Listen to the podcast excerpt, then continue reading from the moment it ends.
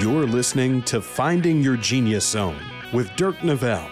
With the help of successful individuals across industries, Dirk breaks down the unknown parts of every vocation, while highlighting the importance of finding a career where you can leverage your natural skills, passions, and interests. Now here's your host, Dirk Nevelle. Hello, everyone. This is Dirk Nevelle. On with me is a friend, Reid Kuether. Reid, welcome. Thanks, Dirk. Thanks for having me. You're welcome. Uh, so, Reid, I have not had anybody in the physical therapy uh, industry or world yet. So I'm excited because, you know, back in the day when I was trying to figure out what I wanted to do, this was one of the things I thought about. Um, so Reid is a friend of mine I've known for years, a client, uh, mutual friends. And, you know, a lot of the people I know in my community actually go to Reid for, for help. So he is legit. He is very good at what he does. And why don't you kind of, in your own words, explain what you do, how long you've been in it, um, how you got into it, and we'll kind of just take it from there. Sure. Yeah. I, uh, I'm the owner of Phoenix Physical Therapy and Personal Wellness. Uh, I've opened this practice about eight years ago now. Uh, prior to that was the clinic director and founding therapist of the Proliant Surgeons Group up in the Highlands here in Issaquah.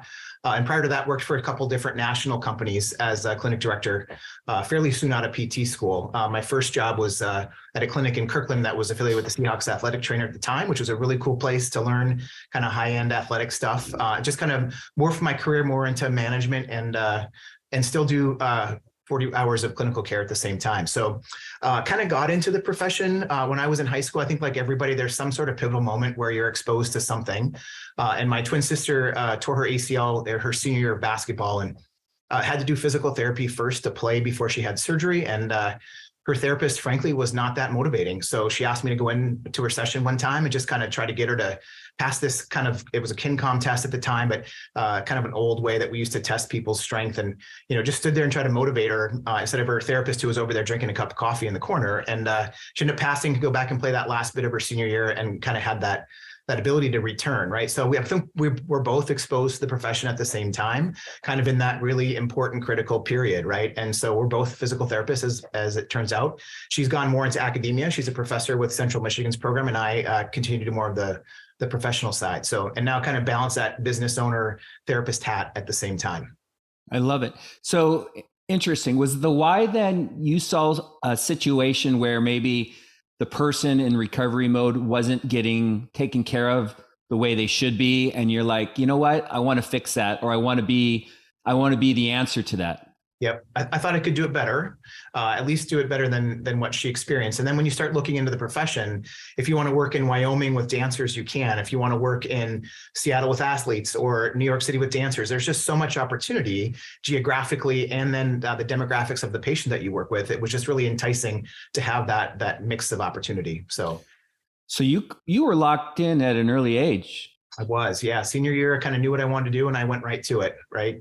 Um, I, I love it, you know, because a lot of folks don't, don't, and, you know, I'm fifty-three and I've, I've had a couple career changes, and sometimes it takes a years of experience, but for you, it sounds like it, it happened early. So I know you went to, was it University of Puget Sound for your master's? Yep. Yep. And then prior to that, what was your college? Went to Grand Valley State University in uh, Grand Rapids, Michigan for my undergrad, which is in biopsychology. Okay. Uh, which I think is critical if you're going to work with people to have some sort of a psychology background. So that was, it was a nice degree to kind of mix in the biologies and the, and the psychologies together. So I love it. Yeah. I actually went back to psychology school after technology, which is another story, but I, I think psychology plays a part in everything. I, um, so I'm curious. Uh, the reason I asked that is, so if someone's interested in, is P T the, the way kind of the, the, the jargon, the ac- acronym that people, okay. So is that something you can knock out in your undergrad, or do you have to go get a master's?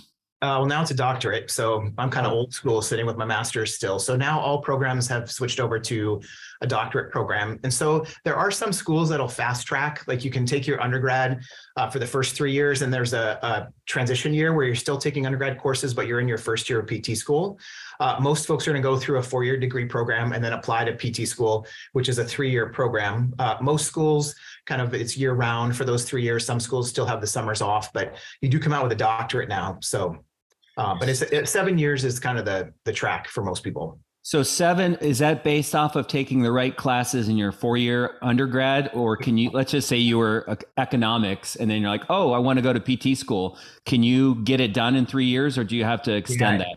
Yeah, if you if you have a degree in something, you just have to go back and get those prerequisites that you may have missed. So to your point, in my uh, P T class, there were thirty of us. And uh, we had one woman who was a music major and decided that she really wanted to go into P T. So she had to backtrack and get some of the sciences that she didn't get in her undergrad.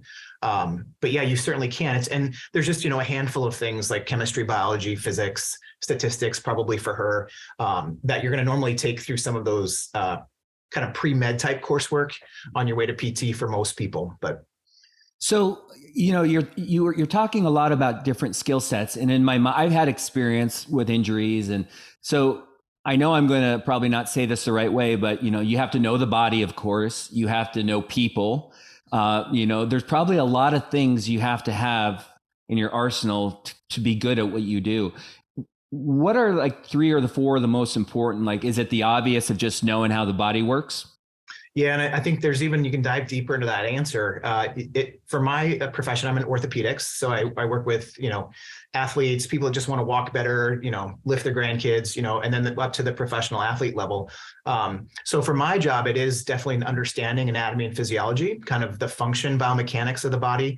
I always say, when, you know, it's just like you bring your car to the mechanic, we are the, the body mechanic in terms of watching somebody walk or, you know, c- kind of troubleshoot when they present for their initial evaluation. Like, why are they having the pain pattern that they're having? You know, it's easy when somebody's had surgery, let's say rotator cuff repair, and you're like, oh, okay, well, we know what we need to do there, right? But when somebody has that nondescript kind of no rigid mechanism of injury, just kind of this gradual onset of pain, you're really trying to problem solve what isn't working well in the system. So I took a, a, a adaptive leadership program. And one of the thing, the tenets of that program was your, your system is designed to give you the results that you're getting. So that transfers into my job. When somebody comes in and they're limping and they have back pain, it may be because their big toe doesn't flex enough, right? Because now they're limping and they're doing a different strategy up top. We're going to treat the back pain, but really the cause might be the toe mobility, right? So we've got to figure that out and not just treat those symptoms. Yeah. I, I'm just thinking about a personal injury I have in my hip, and somebody thought it was my left toe, which we can talk about offline, but it's interesting. So how often are you like, are you getting challenged by other medical professionals? Like, or is it, are you the, the boss? You know, when you say, this is what I think the issue is, do you find yourself, well, hey, my, my doctor said this, or, or do you feel like you're the authority uh, on these issues? I think physical therapists are starting to become more of an a, a awareness over the first step. Like, we get a lot of patients now that haven't seen physicians prior to coming in to see us. Direct access uh, has been uh, kind of opened up in a lot of insurance plans for that, which is great to not to, you know, miss the step of having to go for somebody to just say, yeah, you have knee pain, go and see physical therapy, right? And it, it works both ways. We would want to refer somebody back if it was something out of our scope. So to have that differential diagnosis skill set is super important. Um, I think I've been doing it for so long here in Issaquah, this is my twenty-fifth year now, that I've got a pretty good relationship with physicians where they just kind of say, you know, Reid's going to figure that out, right? And so they have that trust in, in that evaluative process that I put people under when they first come in. Um, but there are times where I might disagree with a physician's diagnosis. Then it's a phone call or a, you know, a conversation via a fax note with the, you know, my, my evaluation and the critical pieces of that uh, data to say, hey, this isn't really adding up to X, whatever the diagnosis was, but I think I'm going to go down this road and see what we can do. And physicians, for the most part, really trust us. You know, I think they get fifteen minutes with their patients. Sometimes we're spending a full hour doing a full evaluation, watching people walk. You know, there's a lot of times folks go back to their doctor, say it's after foot surgery, and the surgeon doesn't actually walk, watch the patient walk. So, you know, yeah, the surgery may be healing great, but functionally that person may not be putting that joint through the right paces. So I think we do get a lot of trust. Um, I think we have to trust ourselves too. Like, there's cluster signs and symptoms that we follow when it comes to an algorithm, how to evaluate somebody. Um, and again, having the more data points, you know, we come out of school and we have entry-level skills, right? We're we're safe with patients. We know how to not cause harm. But when you see more and more people with the same presentations and start understanding either bell curves of presentations or sharp linear lines of this is what this looks like, right? And not to always say that, this is the one thing, again, back to the psychology part, is whenever you're doing with dealing with a human system, everybody's different. You know, I can line five patients up that come in with plantar fasciitis as a diagnosis. I'm going to treat every one of those people a little bit differently, right? They may have different needs. It could be a really rigid foot that's causing that, or it could be a really flexible foot that's causing that. And I've got to figure out the, the bottom line of where the, the root is, right? I love it. Um, yeah, one of my questions is I I want to get more into to the, the career, but what makes you good at what you do? Like, you know, maybe in lending, people come to me because two or three reasons. What is it about Reid you think that helps bring in the, the referrals? And, you know, I, we're all unique. We all have, you know, our own skill sets, our own, you know, genuine, like what we're better at than other people. In your industry, what makes you who you are? It's always hard to toot your own horn, right? But I think the, the classic theme from patients when they've been elsewhere, or they get sent in to me because they're failing at their current location.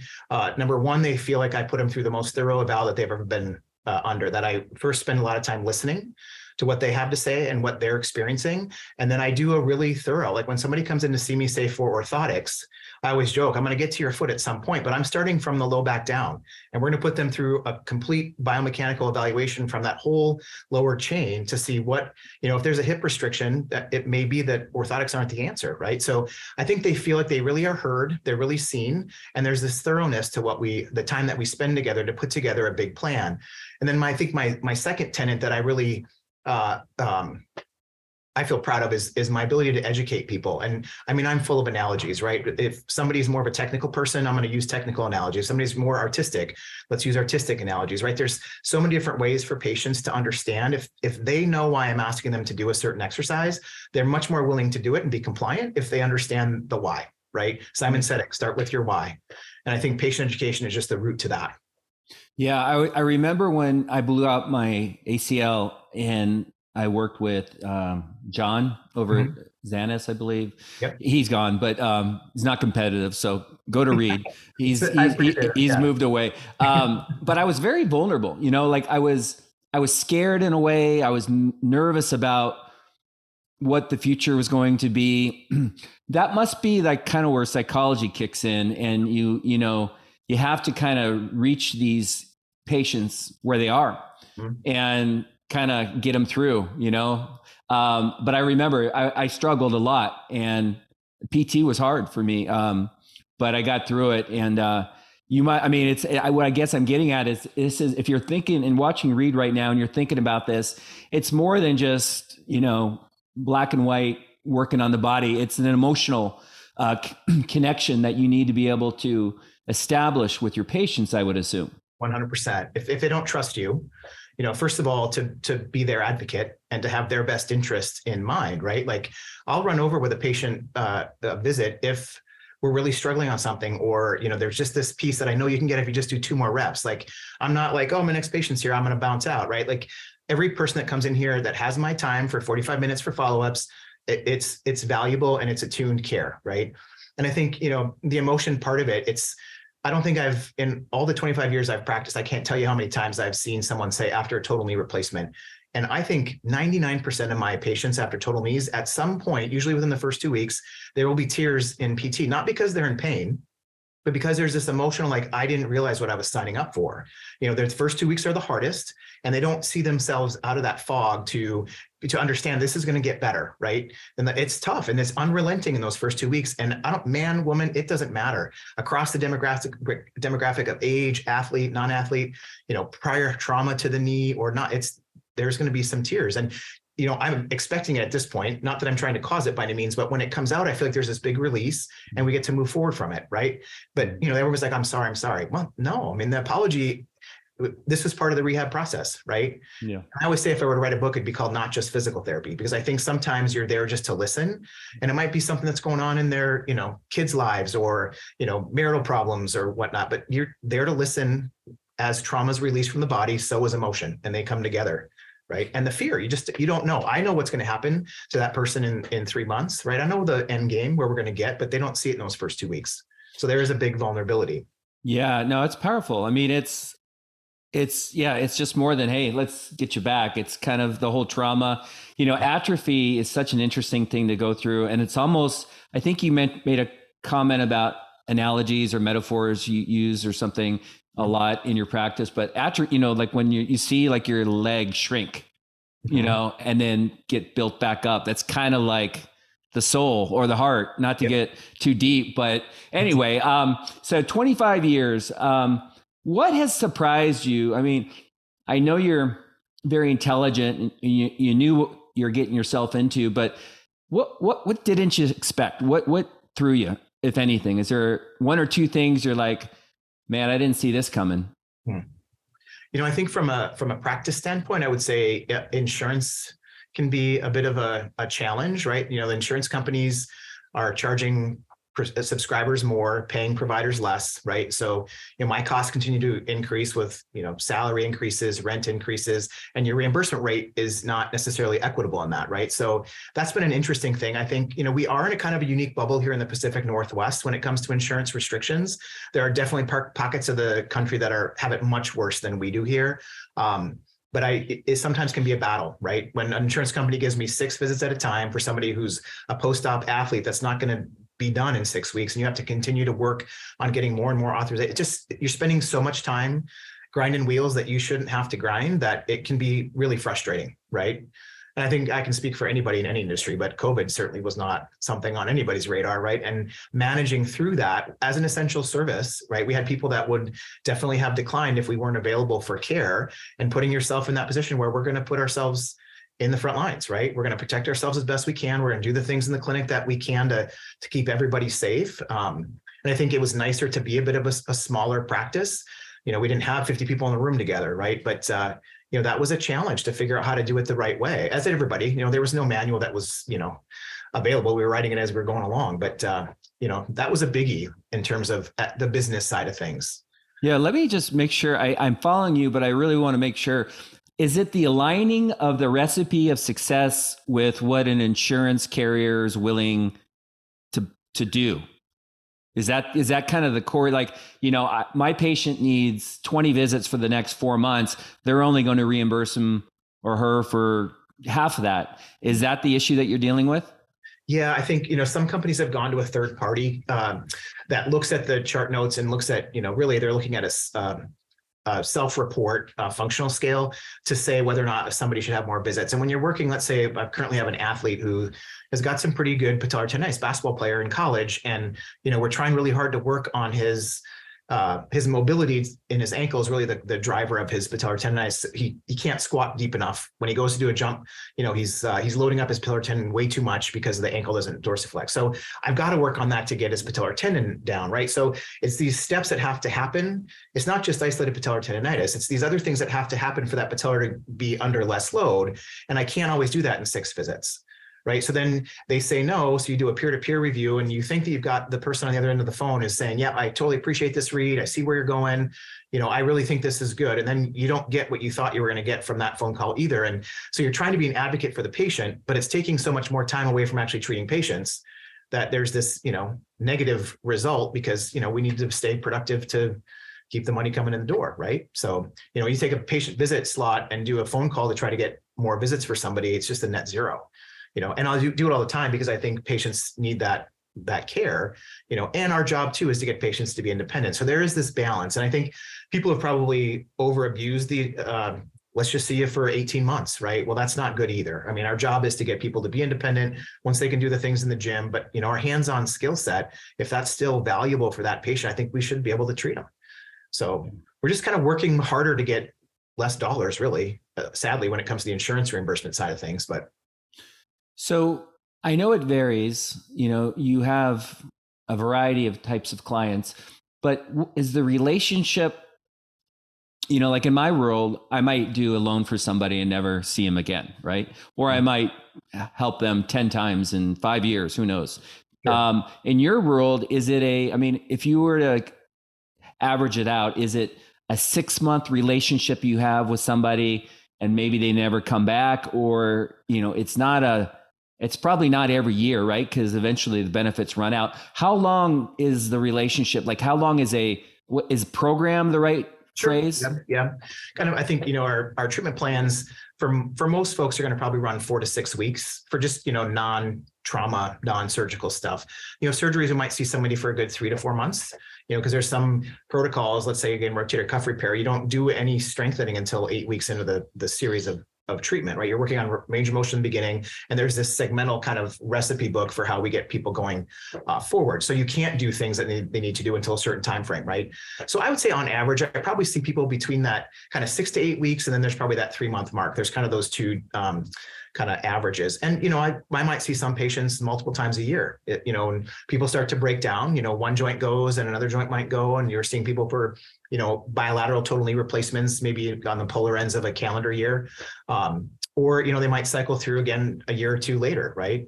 So there are some definitely that you'll see, and you just, you wonder how they are because you just don't ever see them again. And that's great. And that, I always say, my job is to get you to fire me, right? I want you to be done with what I'm doing for you so that you can do this and you're doing what you need to do on your own. Um, and then there's just people that come back, and we joke, it's okay if you come back as long as it's for something different, right? You want to get that primary diagnosis controlled and, and healed, whatever that means, right? Um, at least functional for them to go back to doing what they want to do. And then, you know, when people start to trust you, this is, you know, networking is so important to, you'll see the same people or family members or friends of family. Right now, I think I have six members of one family all on my schedule for multiple different reasons, right? But you got to go and see Reid is kind of the, the topic at their dinner table, right? So yeah, I bumped into, a, I told you, a buddy of mine had a ski accident, and he, you're, you're helping them. So, yeah. Um, yeah. So if you're listening to Reid and you're thinking, okay, this, this sounds pretty cool. I, I've always thought this is what I want to do. You, my assumption is you could be really, really good at what you do, but if you don't have the at-bats or the referral networks or the, the, the people coming in, you're going to starve. Right. So I guess the question I have, is it just really a matter of getting really good at what you do, having happy clients talking about you? Are you working with specific types of doctors? Like, what's the recipe for success for spreading the good, good word of Reid? Like, how do you create this referral network that doesn't end? Yeah, I think it, it. I think it does start with our physicians. I think if you've got a, a good relationship, or physicians see when they send patients to you, the outcomes are always good. Patients are always happy. You know, I think, and that has to both happen, right? You can have a great outcome, but the patient's like, yeah, it was terrible to be there, right? But you know, you want to create this environment where patients want to be here. And sometimes it's actually hard for me to kick people out when they're done, because they're like, well, no, I, I need to keep coming twice a week. It's like, well, that's fun, but you know, I can't keep charging your insurance company for that, right? So when patients go back to their physicians and say, I had such a great time there, it, you know, the atmosphere is great, look at what I can do with my shoulder, and they kind of brag about their response, that's that's golden, right? Um, I do think, you know, social media is always great. I think Nextdoor has created a whole different host of ways for people to come and see you. You know, there's plenty of people going on, hey, I've got to have a shoulder rehab, where should I go? And, you know, I've had plenty of patients say, well, I found you on Nextdoor, because everybody kept saying, you know, Phoenix, Phoenix, Phoenix. Um, and then you just start have to, I think you have to be a part of your community, right? Like we're, we still live in small communities, even though they're big cities, uh, you know, but Issaquah still has such a small town feel to me, and it expands out to Snoqualmie and to North Bend and, you know, Fall City. And if you have that kind of reputation within the community, I think that's where you start to just get people to feed in to, you know, I've always wanted people, when they think physical therapy, I want them to think Reid, right? And yeah. More so, I want to think Phoenix, because I think the staff that I have here is just as, as valuable as I am in terms of the quality of care and the level of attunement that we provide at services. They're going to get that whether they see me or my colleagues. Yeah, let's talk about that. Um, we were kind of discussing it earlier before I hit record. But, you know, when I, I I've had a lot of guests on the, my podcast who are, um, you know, like I have an artist who's very creative, and he's also a businessman, where he he has to go out and, I mean, get involved with the P and L and recruiting and all that. So for you, if you're watching Reid, Reid is, Reid, you you practice, you, you, you're like working with people, but you also run the business. So how does that work? Do you find yourself like um, too much business stuff going on and not enough? I mean, how do you, how that dance, how do you balance it? How the work-life balance. that that's well, the yeah. Well, not that not it's the work-work balance. I well, guess what I'm saying is the work the the the the dance between running Phoenix oh. and then when you get a practice, because you have to hire, recruit, you mm-hmm. probably have to fire, you probably have to run a P and L. So then, you know, those are different skill sets uh, than P T school, right? Sure. Yeah. I don't think they teach us enough in P T school to be private practice owners, although I think that's what, what our profession would like us to do. So there's a missing piece there. I did have the benefit of, like I said, I worked for two nationwide companies as a clinic director. So I did go to Dallas, um, with one company for their biz, their management training. And then I went to Memphis for another um, management training session with the other company, and then running with Proliant. You know, they gave me a lot of freedom there in terms of, you know, I had somebody doing the taxes and some of the central business type stuff, but I was really running that show in terms of, again, hiring and, you know, staffing and planning expansions. And so you started to learn with the benefit of having a little bit of a cushion, right, of some corporations underneath you. So I think it's not wise, I would say, for a new grad to come out and want to start their own practice, because your first years in the practice really have to be learning how to be a therapist, right? So I, you know, and I can treat people, and, and I'm not ever afraid of a diagnosis, or I don't have to do a lot of research when it comes to, I still do, there's things that come up that I don't know. And, you know, no, I don't think I'm ever going to know everything in this, in this profession. So, but I don't have to do as much of that as I did when I was, you know, a first year uh, therapist. Um, but it is sometimes hard. So I do, I, I treat forty hours a week. And so this is where it comes into the work-life balance, because my business side oftentimes bleeds into my personal life, right? It's, I'm doing it after hours. I might skip the gym and do it uh, a lunchtime, you know, meeting for a, a different commitment, or, you know, the weekends I'm trying to do QuickBooks, or, you know, whatever the case may be. Um, I've learned to try to balance it. I'd love to get to a point where I'm doing thirty hours of clinical care, and maybe that extra ten can really be focused on the business. Um, I have an amazing office manager who takes over a lot of the things that I I could do, but I have other things to do, right? Um, but it is hard to balance it sometimes. You know, I think a lot of administrators or practice directors are maybe treating fifty-fifty or, you know, seventy-thirty. Um, and I think as, you know, again, I said I opened this eight years ago. I'm getting to the point now where things are really kind of pretty smooth and stable. So I can kind of pull back a little bit from the treatment side. Uh, if only I just didn't have an over full schedule of patients that wanted to see me. That's the other piece to it. So. Do you remember the the moment where you decided you were practicing P T person, and then you decided to run your own show? Was there, what, what, what do you remember why you decided to do that? Was it like, hey, I think I can do this better, or what happened? Well, I think it, it, I essentially was doing that uh, when I was at Proliant, and it was a phone call I had with a colleague of mine, and he was like, why would you keep working for somebody else? You're doing all the work, and you're getting, you know, somebody else is getting paid for that, right? Why wouldn't you just do that for yourself? And I'm like, hmm, okay.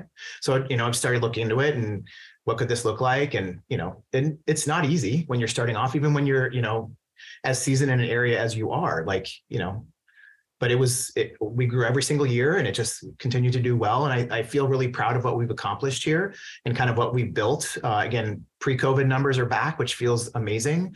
Um, but it's not easy. You know, the, the business side is, you know, again, there's so many nuances with insurance companies, you know, staff, you know, issues, salaries, that, you know, the, the things that you have to manage and stay on top of, you know, liability insurance, like all the taxes, you know, there's so many things that you have to do that, you know, once you start doing it more and more, you get into the routine of, you know, what needs to be done monthly, what needs to be done quarterly, what needs to be done weekly, right? Processing payroll, something I do every single Wednesday, right? I just take a little time away, and, you know, everybody gets paid, but it seems like it's behind the scenes, right? But there's a lot of work on the business side that does have to be done. So. Yeah. You know, I talk a lot um, with my guests about A I and mm-hmm. how it's changing things. And in your profession, you know, I would think you're safe. A I is never going to replace the human touch. Uh, but, you know, it is interesting. Like, the question is, what can hurt your industry? And the pandemic, like when you actually physically can't come in and see people. So mm-hmm. remotely, are you able to accomplish the same types of things via Zoom? I mean, or do you have to be there? I mean, I would think you have to be there physically touching the person. You know, we did some telehealth uh, during COVID, of course. There were just times where people didn't want to come in. And, uh, you know, when you talk to those folks that did a lot of telehealth, like, how was it? And they're like, it was garbage, right? And it wasn't that the service was garbage, but it was our bread and butter, our manual therapy techniques, right? People come in not just to do exercises, but to have, you know, their system change in some way, whether it's joint mobilization or some soft tissue work, or even just some simple cueing of an exercise, right? Super hard to evaluate somebody's range of motion restrictions when you're looking at a computer screen, right? And not everybody had a great setup to do that. You know, I did one evaluation for a, a college kiddo, and, you know, he's got his phone on the floor. I'm trying to look at his ankle mobility. You know, I'm like, well, and then you only get a snapshot. You don't get to see what the rest of the system's doing while the ankle's moving, right? So it's very limiting, I think. It was great to have it as an option so that we could continue patients' care that just simply couldn't come in. But I think that was a big restriction. Um, and like you say, like A I is not going to take away the human touch part of it, right? Um, I think bigger threats to us are bigger corporations that get better insurance rates. And then they kind of just scarf up the, the small practice, right? Like for me, when, when I have an insurance company contract come up, they just tell me what the new rates are. I don't have any negotiating power. you know, if they say, well, if you don't like the rates that we're giving you, then we'll just drop you off the network. And I'm a small peanut compared to, you know, if you're taking away Virginia Mason, let's say, they have a much bigger voice at that contracting table. So I think from, from a private practice standpoint, that's probably my biggest threat, and trying to stay independent and, and valuable. So do you feel the industry or what you do is safe for a while? If so, if I, someone's twenty-five thinking about getting it, maybe they're twenty-seven, they just came out of getting their master's, is, is it a safe road to go down, or do you feel like there's a little bit of trouble? I do think we'll always have job security, and the, the setting may change based on, you know, reimbursements rates. But I think, you know, people are still going to be active. People are still going to get hurt. You know, people still need to have care, and that's not going to change. I mean, even just the population growth here in, in Issaquah, like, it's hard to find a primary care physician if you don't already have one, right? There's networks are bogging up with the number of people that are trying to use services. So I do think we have some value, and we'll always have that kind of job security. And again, just may look different in terms of, I'm hopeful the private practice can kind of swing back. It's usually a pendulum shift. You know, we used to have a lot of uh, like HealthSouth used to be a big presence here in the Pacific Northwest, uh, Physiotherapy Associates, some of the bigger nationwide companies. Uh, and that's kind of gone by the wayside for a while. Now we're kind of seeing some of that come back with some of these bigger companies taking over some of the smaller practices again. Yeah. Um, I am curious, and I think other people watching, what is your week like, or your month, or your day like? You know, and maybe you you, you can even comment on, it's probably different if you're just a practicing physical therapist versus what you are is you run a business, so you, there's a lot of hats you wear. Yeah. But what's it like? I mean, are are you able to shut it off at five p.m. and go hang out with friends and family, or are you always on call? I wouldn't say I'm always on call. I do, you know, I've been to my, um, if, if patients have access to me after hours, it's because I've given them that access, and it's important and valuable for them to have a resource. Um, so there are some people that might, you know, shoot a text or an email after hours that I, you know, may respond then, or maybe the next business day. Um, you know, we are a pretty regimented, scheduled profession. So uh, I would say we're kind of one step below retail. So oftentimes we're, our clinic's open from seven to six.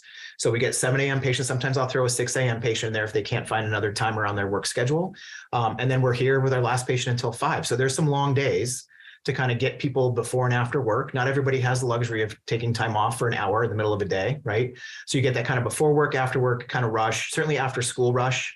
During the school year, after three thirty, we get busy with the high school kids.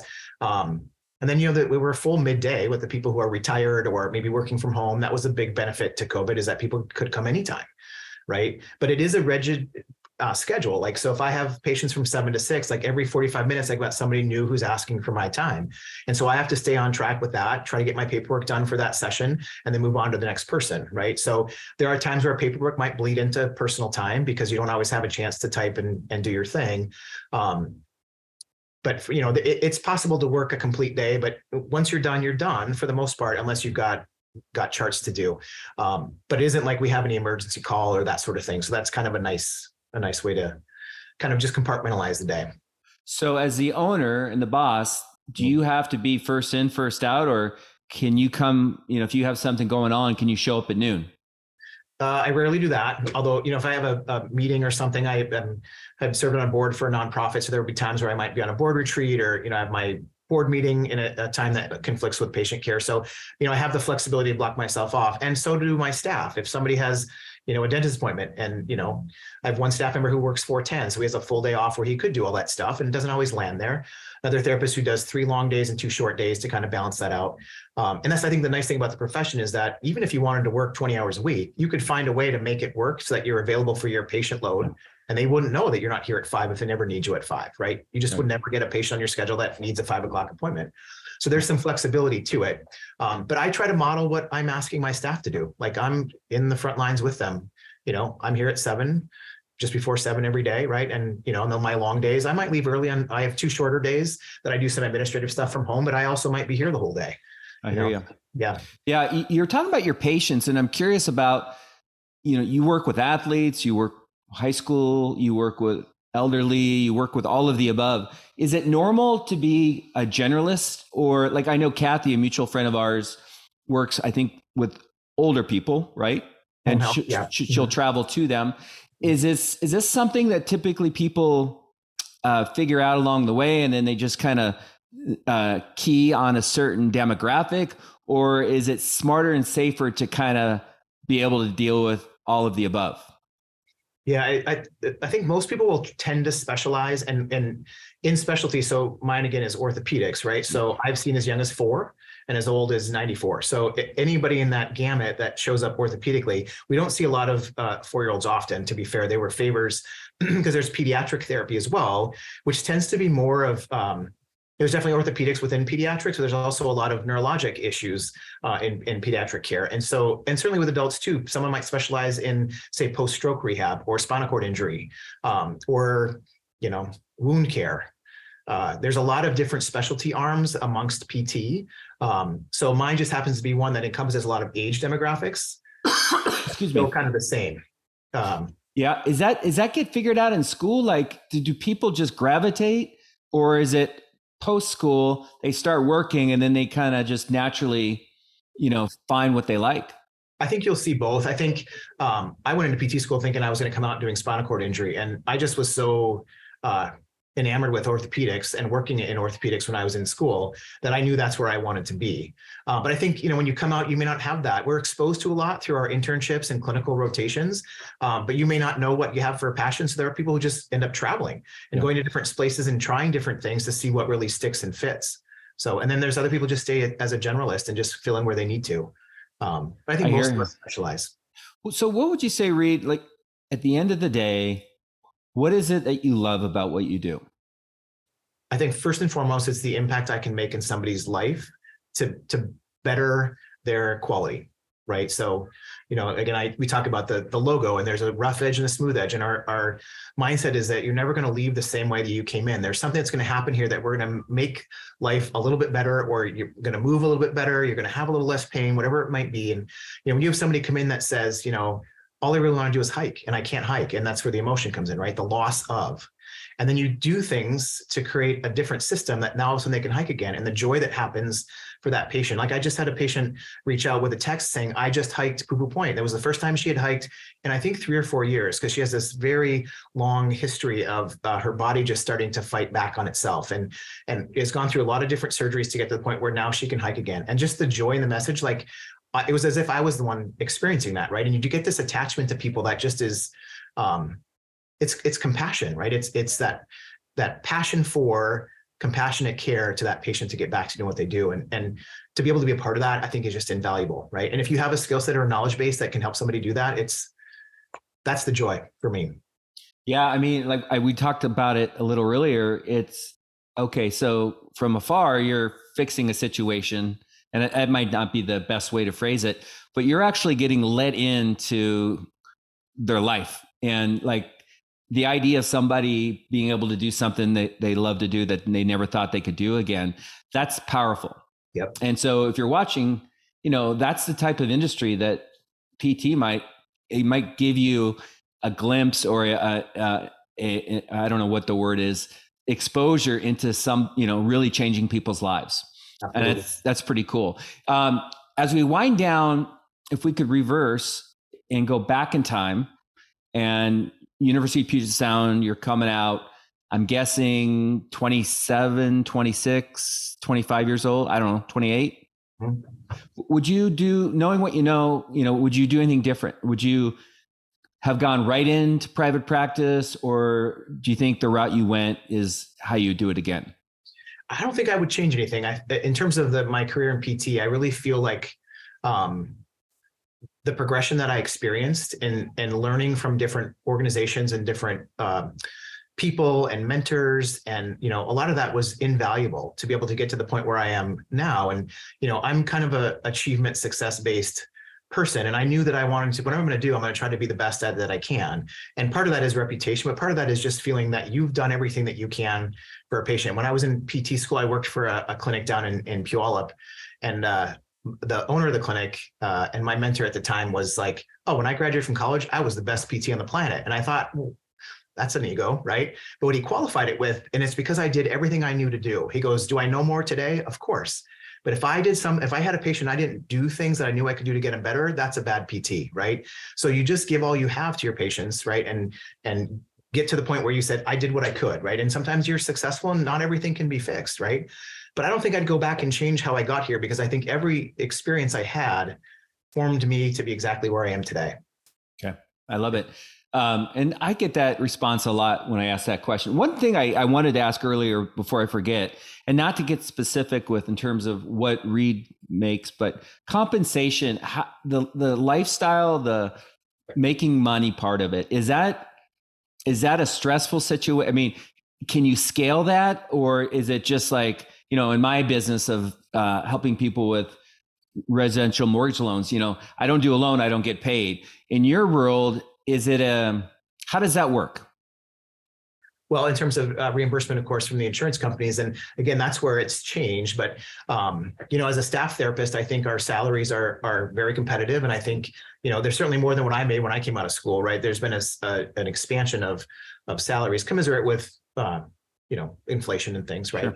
But I think you make a pretty comfortable living. I think as a business owner, that's where, you know, you always eat last, right? Like, mm-hmm. you know, paying everybody else first. I work hard to make sure everybody's got their paycheck at the end of the, the two week period. And then, you know, what's left is what's left. And there are times where that can be stressful. And there's times where you feel like things are going, going really well. Right. And, you know, you kind of ride the waves and you kind of look ahead at, at, you know, if the volume tends to decrease, what do we need to do to go out and market ourselves, or, you know, hit the network that we know, you know, maybe a little shy. If the surgeon sends us five patients a month and we're only getting two, let's figure out why. Right. So there are things you can do to control it. Right. You know, and as a business owner, it just, it, it is what it is. I used to joke that I got a lot of P T O before, and now I just get T O. Yeah. Right. It's not paid, but yeah. I hear you. Is there any kind of, I, you know, I'm fascinated by the careers that have an annuity income where, you know, you build a book of business, you get paid on it, like financial services, commercial insurance. You know, I, I get paid per deal. So if I stop doing deals, I don't get paid. Is there any kind of annuity? Like, in a, like, and it's not about the money. I'm just, it's, it's about the compensation. Like, could you ever create a program? Like, do physical therapists ever create like on-demand content that gets licensed? Like, is there other ways to make a living as a P T other than just seeing patients? Sure. I, I think we are seeing more of, uh, you know, social influencers that are P Ts and putting, you know, a lot of content on Instagram, you know, I'm sure making a side hustle there. Right. So um, you can do that for sure. I think there are, you know, different programs have been written by P Ts. The, you know, platform that we use for documentation was started by a P T, um, which is now the, you know, most commonly used in the country. And I'm sure she's doing quite well with that. Right. So there are other, you know, niches. And I think, you know, that's the, the next, I think, step is, where does A I fit? Yeah. Right. Where is it in documentation? Is it in exercise prescription? Is it in patient interactions? There, there's some space for some growth and, and probably some revenue to be made in development for that. Yeah. I was just thinking about, you know, introvert, extrovert, like maybe somebody that's fascinated with the body and, and what you do, but maybe they're just shy and they don't really enjoy working with people and they get, you know, it's something they avoid. I'm just wondering if the different types of personalities could find a life in the world of physical therapy, yeah. um, if they're not really good, like one-on-one with people. Yeah. There's always research, right? There's, mm-hmm. you can be in the research lab doing some work with, uh, with movement, biomechanical uh, research. I think, you know, another kind of offshoot, uh, biomechanical engineering would have been a, a thing to think about too, in terms of P T versus P T for me, but kind of developing new things for the body to be used, whether it's surgical or, you know, again, equipment, adaptive equipment. You know, there's, I think, so many different ways for technology and development to be uh, in the P T world and not just treatment, right? Treatment is one pillar for sure. Yeah, I hear you. Um, I don't know if this is maybe a bit of a stretch, but years ago, a friend of mine who had down, I, I worked with him at my high school, and his dad owned a company where they did ski equipment for people who couldn't um, walk. Mm-hmm. And so I'm kind of thinking in my mind, it's like, okay, you're trying, when I listening to you, Reid, I'm thinking, okay, it's just way more than just helping somebody with a sore muscle or whatever. You're changing their life. You're getting them back to where they were. And like, it's much more than the body, right? It's the soul and it's the happiness. And what he did is, you know, he he was able to create a, a ski that allowed people to go back on the slopes, and they probably never thought they could ski again. Right. And so it seems like there's a lot of angles or directions you could go in. Absolutely. That adaptive equipment is so mm. critical. And you know, because like I said, not everything is fixable. Somebody may come out with, you know, a real functional deficit. Uh, and we've got to figure out a way to do things differently so that they can continue to function the way that they want to, right? Yeah. There's so many great examples about people who that just exceed expectations, with maybe adaptive piece of equipment or not, maybe just the way that they choose to use their system, right? Yeah, so I agree. That out. Um, so, okay. So if P T was off the board, you couldn't do it, you lost your license. I, I'm kidding, but just something, is there a dream job? And I asked this question of all my guests, is there something that you would love to do if, you know, you won the lotto and money wasn't an issue? Like what would Reid, what's Reid's dream job? Hmm.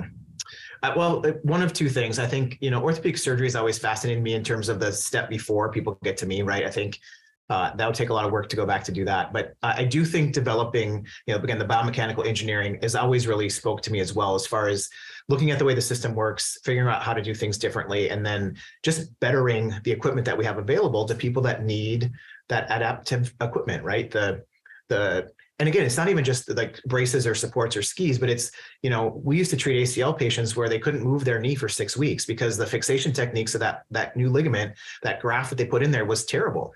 And then somebody came up with this great little screw that allowed us to start moving that knee at, at day one, which completely changed the rehab protocol, right? They didn't come out stiff. They didn't hate their therapist because at six weeks, they're stiff and they don't like people moving them around, right? So the fact that they just did a different screw for a fixation technique of a graft that could completely change that patient's experience, I think is incredible, right? That's that's amazing. So are you referring to like patella, hamstring, or cadaver, and then now the screw is what changed everything? The hamstring screw, yeah, that that really kind of changed, because they would kind of put the ligament in there and just hope for the best, and the bone would kind of heal around it, right? Well, so you didn't want to bend the knee uh. to stretch that graft out, and now it's fixated from day one. We can start bending. In fact, we normally see people on the second day after surgery. So wow, yeah, that is cool. Um, anything? Uh, we're gonna wind this down. You know what I'm trying to do? I'm trying to get in behind the curtains to really understand the life. Of uh, your life, your career. Is there anything I didn't ask or anything you want to mention to the audience before we say goodbye?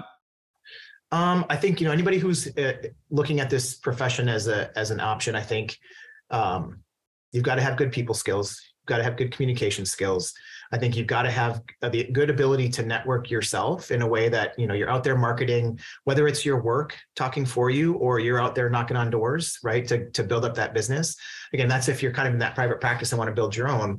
Um, but there are many ways to kind of get into the profession and learn all of that, right? It does not a skill set you have to have from the very beginning. You have to have those people skills, right? That's imperative. Like you can't get somebody to trust you if you're not somebody who's trustworthy, right? So you've got to be able to communicate. You have to be able to have empathy.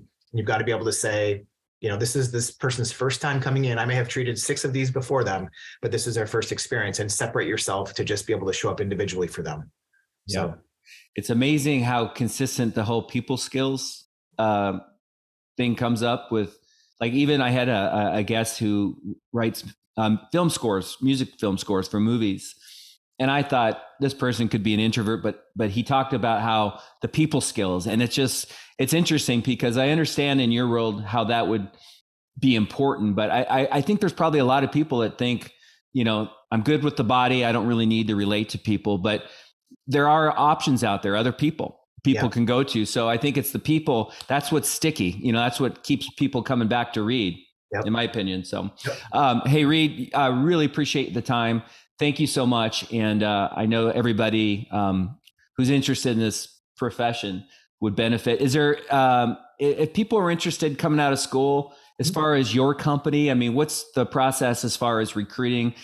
They find you online? Yeah, I'm on LinkedIn. Uh, certainly we have a nice web presence. Uh, so anybody just reach out. I mean, you never know. I think that's, you know, people look on Indeed for people that are hiring, but sometimes you might just get a resume that says, this one's too good to pass up.